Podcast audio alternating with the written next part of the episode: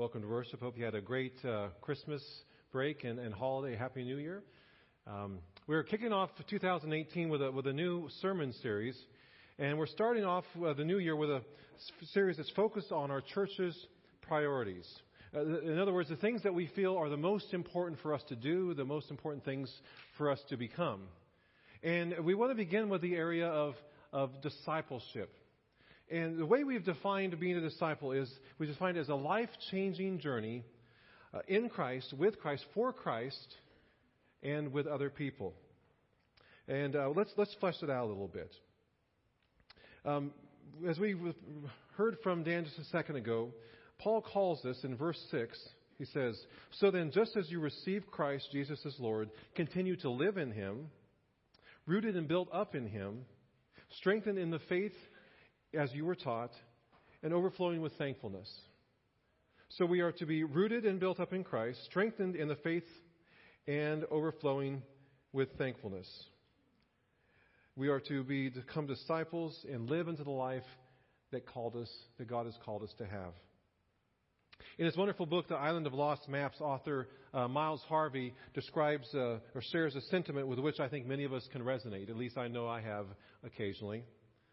He writes, In my 30s, I spent a great deal of time in the, the Kopi, a traveler's cafe in Chicago, whose walls are adorned with masks from Bali and shelves filled with guides to far flung uh, destinations. I was then the literary critic for Outside Magazine, a great job, but it was beginning to wear on my patience. He says, You see, the books I read were about people who climbed Himalayan peaks, who, who sailed across the Atlantic in wooden boats, who rode a bicycle across Africa and trekked into the restricted areas of China. He writes, These tales of adventure filled my days and my imagination, yet my own life was lacking adventure. The interior of the Kopi coffee shop, he writes, was ringed by clocks, each one showing a time from a different, exotic, far flung location. And he says, I sat there and I, I watched the weeks ticked away uh, ticking away in places like Timbuktu or Juneau or, or Gao, and I began to long for an adventure of my own. I don't know about you, but I've always had a, a love of, of, maps and geography. I'm not sure why that is. Um, always had a little bit of wanderlust and love to travel. Uh, maybe it stems from the time when uh, growing up as a kid, uh, there weren't GPS, of course, and we would go on these long trips to Colorado or to Canada or, or Yellowstone or wherever, and um, as a kid, there wasn't a lot to do with your time. Didn't have cell phones, didn't have video games.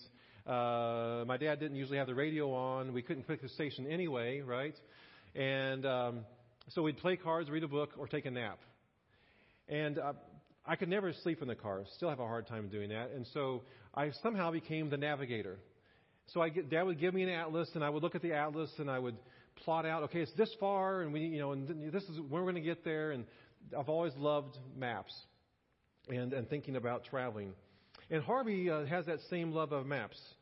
And as he sat in that coffee shop and he looked at all these exotic places, uh, himself in South Africa or, or South America or Australia, he said, I began to reflect upon my life. And he said, I was beginning to act like a character in, in The Heart of Darkness, the Joseph Conrad novel about traveling into the, the heart of the Congo. He said, who kept saying over and over to put off doing something. He says, When I grow up, I will go there. Can you, can you uh, relate to that statement? Putting off something that you've wanted to do for a long time, thinking, well, my life will change at some point when I have time, when I don't have distractions. When I grow up, I'll, I'll go there. I'll become that person. I'll, I'll do that thing. Well, Jesus Christ is, is calling us to grow up. He's calling us to, to become mature in Christ, to become rooted in Christ, to, to follow Him in a life changing journey with other people, with other disciples.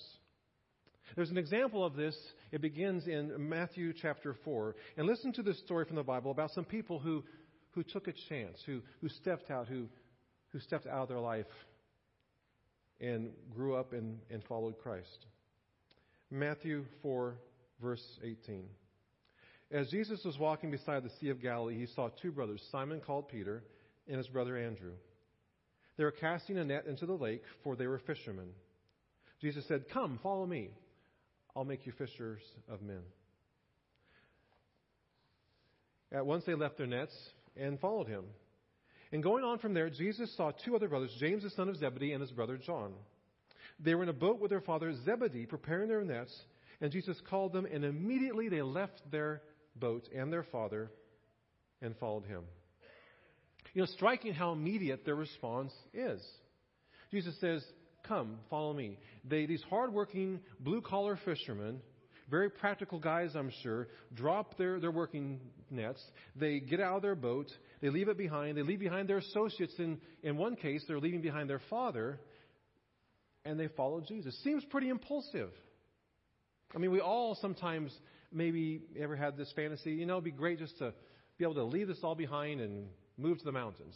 You know, lead backpack trips or, or go to a, a, a, beach somewhere and, and, and live, in a, live simply and, and just in fish or whatever it might be. We all have these, these daydreams once in a while, but to follow through seems rather impulsive that they would just follow me and they leave everything and immediately go. But as you read through the rest of, of this chapter in Matthew 4, beginning in verse 23, it begins to under, you begin to understand why they responded the way that they did. Jesus went throughout Galilee, it says, verse 23, teaching in their synagogues, preaching the good news of the gospel of the kingdom, and healing every disease and sickness among the people. News about him spread all over Syria, and people brought to him all who were ill with various diseases, those suffering severe pain, the demon possessed, those having seizures, and the paralyzed, and Jesus healed them. Large crowds from Galilee, the Decapolis, Jerusalem, Judea, and the region across the Jordan followed him. So, all sorts of people from all different locations decided to leave behind families, friends, or whatever to follow Jesus because why? Because they saw Jesus transforming lives. Because they saw the power of God at work in Jesus Christ. They had seen with their own eyes, they had heard with their own ears what Jesus could do when a life was placed in his hands. They'd seen his transforming power. Jesus said this in John 10:10. 10, 10, I have come that you may have life and that you may have it more abundantly. In other words, life with a capital L, life to the full. Jesus says, that's why I've come. That you might have life, not just in heaven, but abundant life here in this life, in this world. How about you? Are you interested in a, in a more interesting life, a more adventurous life? a more abundant, healthier, fuller life with greater passion, with greater purpose? What if Jesus could take you to a place where your, your past wounds and mistakes and sins would no longer hinder you or hamper you from being totally free and living for the Lord? What if Jesus could take you to a place where you could begin again and know power and victory in your life? What if Jesus could take you to a place where every morning you would get up feeling exhilarated with purpose and passion because you knew that God was going to do something in you and through you that day? What if there was a way you could be so close to God that you not only knew about Him, but He was your closest friend, your closest companion? Jesus is calling you and me. He's calling us to a life of passion and purpose. He's calling us to a life changing journey with Him and with others. I mean, imagine if Jesus would take your life and work in it in love and joy and peace and patience, kindness, goodness, gentleness, faithfulness, self control. The fruit of the Spirit overflowed in such a way that no addiction or seduction or distraction or sin could ever own you or control you again. Imagine that Jesus would get into your life in such a way that no enemy could ever phase you and no, no storm or strife could ever destroy you. Would you want that kind of life? Would you say yes to that kind of life as Jesus came by and said, Come, follow me? Live a different kind of life. Now, for those of us who have been following Jesus, or at least attending church for years, He's been making that call, and invitation every day to that sort of transforming life.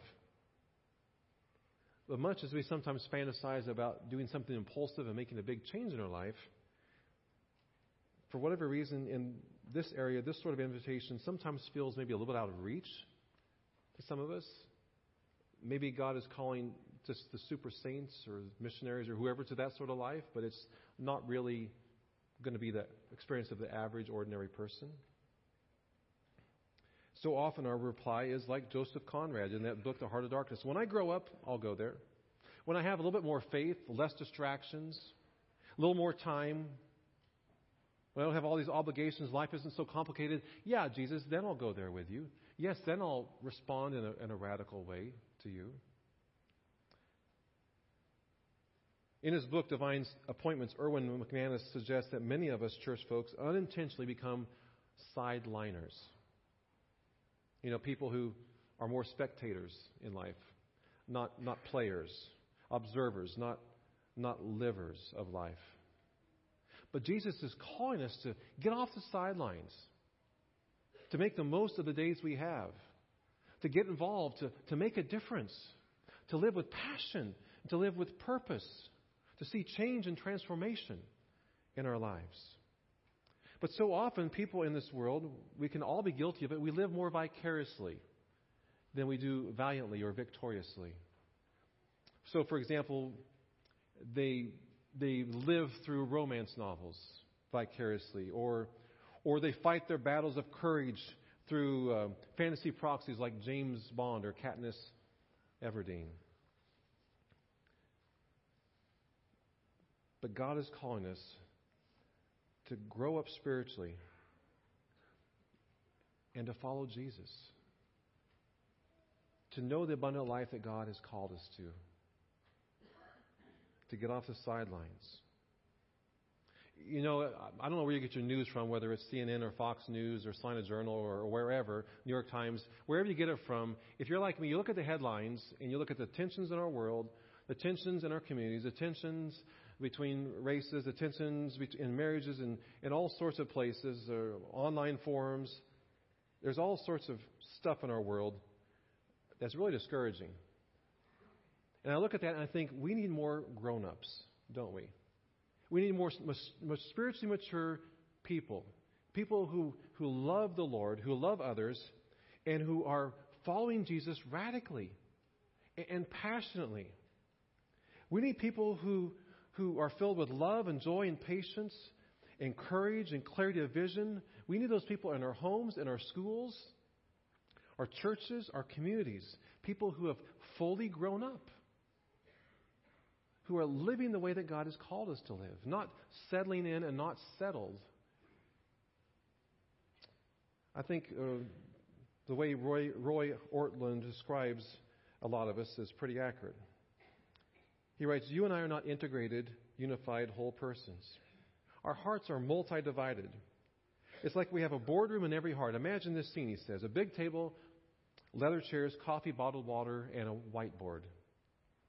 And a committee sits around the table in your heart. There's the social self, the private self, the, the, the recreational self, the religious self, the sexual self, all the other selves. And the committee is arguing and debating and voting, constantly agitated and upset. Rarely do they come to a unanimous, wholehearted decision. And we, we tell ourselves that we're, we're this way because life is complicated. We're busy. But the truth is, we're just divided, unfocused, hesitant, and unfree. The Bible says we're all sinners, that we aren't what God has called us to be or intended to us to be. And what can we do with that situation? Well, if we want to grow up into who Christ has created us to be, there's several ways we can approach it. One is to say, okay, Jesus, this coming year I'm going to make a resolution. This year I'm going to listen to you more. I'm going to give you a vote at the table. We let Christ become one more complication in an already crowded, confusing, and clamorous life. Another way to approach it is says, well, my life isn't working the way it's supposed to, so come in and fire my committee. Let every one of them go, and I hand myself over to you, Jesus. I put myself in your hands. That's a good option. Another option might even be better because it goes a little bit further. Um, for, so, for so long, Russell Moore says, we've said as evangelicals, invite Jesus into your life. Maybe another way to think of it is Jesus is inviting us into his life. We are to give up our lives and take on his life, live for him, with him, and through him. He wants to take us on a, on a great adventure. He wants us to come and follow me. He wants us to see the life for which we are truly made. So here's a recommendation in the last few minutes. Consider putting at the top of your resolution list this commitment. I will take some deliberate steps, meaning actual action, not just intention, but take some deliberate steps to go on the great adventure with Christ this year. I'll get off my chair, get off the sidelines, and I'm going to take some risks for Jesus this year. I'm going to surrender to Him completely. I'm going to engage with Him, becoming, growing as a disciple, and doing a life changing journey with Him and with others. With others is a key part, right? We make resolutions, but if we don't have somebody doing it with us, so often we, we fail. So I encourage you, if this is going to be a resolution for you to join a life group or a men's group or a women's group, some sort of Bible study, some sort of accountability group, or if you're in youth ministry to join, to really get plugged in there with a life group, uh, to make deliberate steps to be plugged in into this life changing journey with Jesus, but with other people. That's the way we're designed. You know, um, Dan Meyer, a pastor, tells of a time when he went on a, an adventure. Uh, he says, I, I remember vividly when I was younger jumping out of an airplane. I was about 20 years old. I was with my brother, and we were flying over the countryside of northern New York. I had a parachute on my back, and I was the first guy, the one closest to the door. The wind was howling by, and the guy had me put my legs over the side of the plane, and then he said, Go. He said, If I had not made that decision when I was on the ground, before my heart started going a million miles an hour, to go when he said go, I would not have gone, and I would have missed out on an incredible adventure, amazing experience. We need to make up our minds and our heart before we get into the heat of the battle. Yes, Jesus, I will follow you in a radical and new way. Yes, I am going to follow through on my, my commitment to do life with you and to do it with others. You know, one of my favorite scenes in the Disney movie, um, uh, The Incredibles. Remember that movie, animated movie, The Incredible Family? And Bob, Mr. Incredible, uh, Bob Parr, uh, was a superhero. But for some reason, he was put into retirement, and he's working in this cubicle, and he's got this little tiny car, and, and, and it shows him just totally bored stiff. You know, he, he's obviously not doing what he was created to do. And he, he comes home one day, and he drives into the, pulls into the driveway, and he's irritated from the day. He's frustrated. He's going nowhere, he feels like, in life. And he looks over, and this little boy is sitting there on the driveway watching him. And he's irritated, and so he takes out a little bit on the boy. He says, What are you, what are you waiting for? And the kid looks back and says, Something amazing. And Bob looks at him and softens, and he says, Me too, kid, me too. The amazing has come to us through the person of Jesus Christ we have an incredible opportunity. God is calling us to join Jesus Christ on a journey, to know abundant life, to be transformed, to see lives change, to see His power in our lives, and to do it with others. Say yes to that journey. Make a commitment to grow deeper in Christ this year. Join Jesus and us on a life changing journey with Jesus. Let's pray. Father, we thank you for your, your word. We're grateful, Jesus, for your call upon our lives. Lord, we confess that so often we, we settle in and or we settle for less than what you would have for us.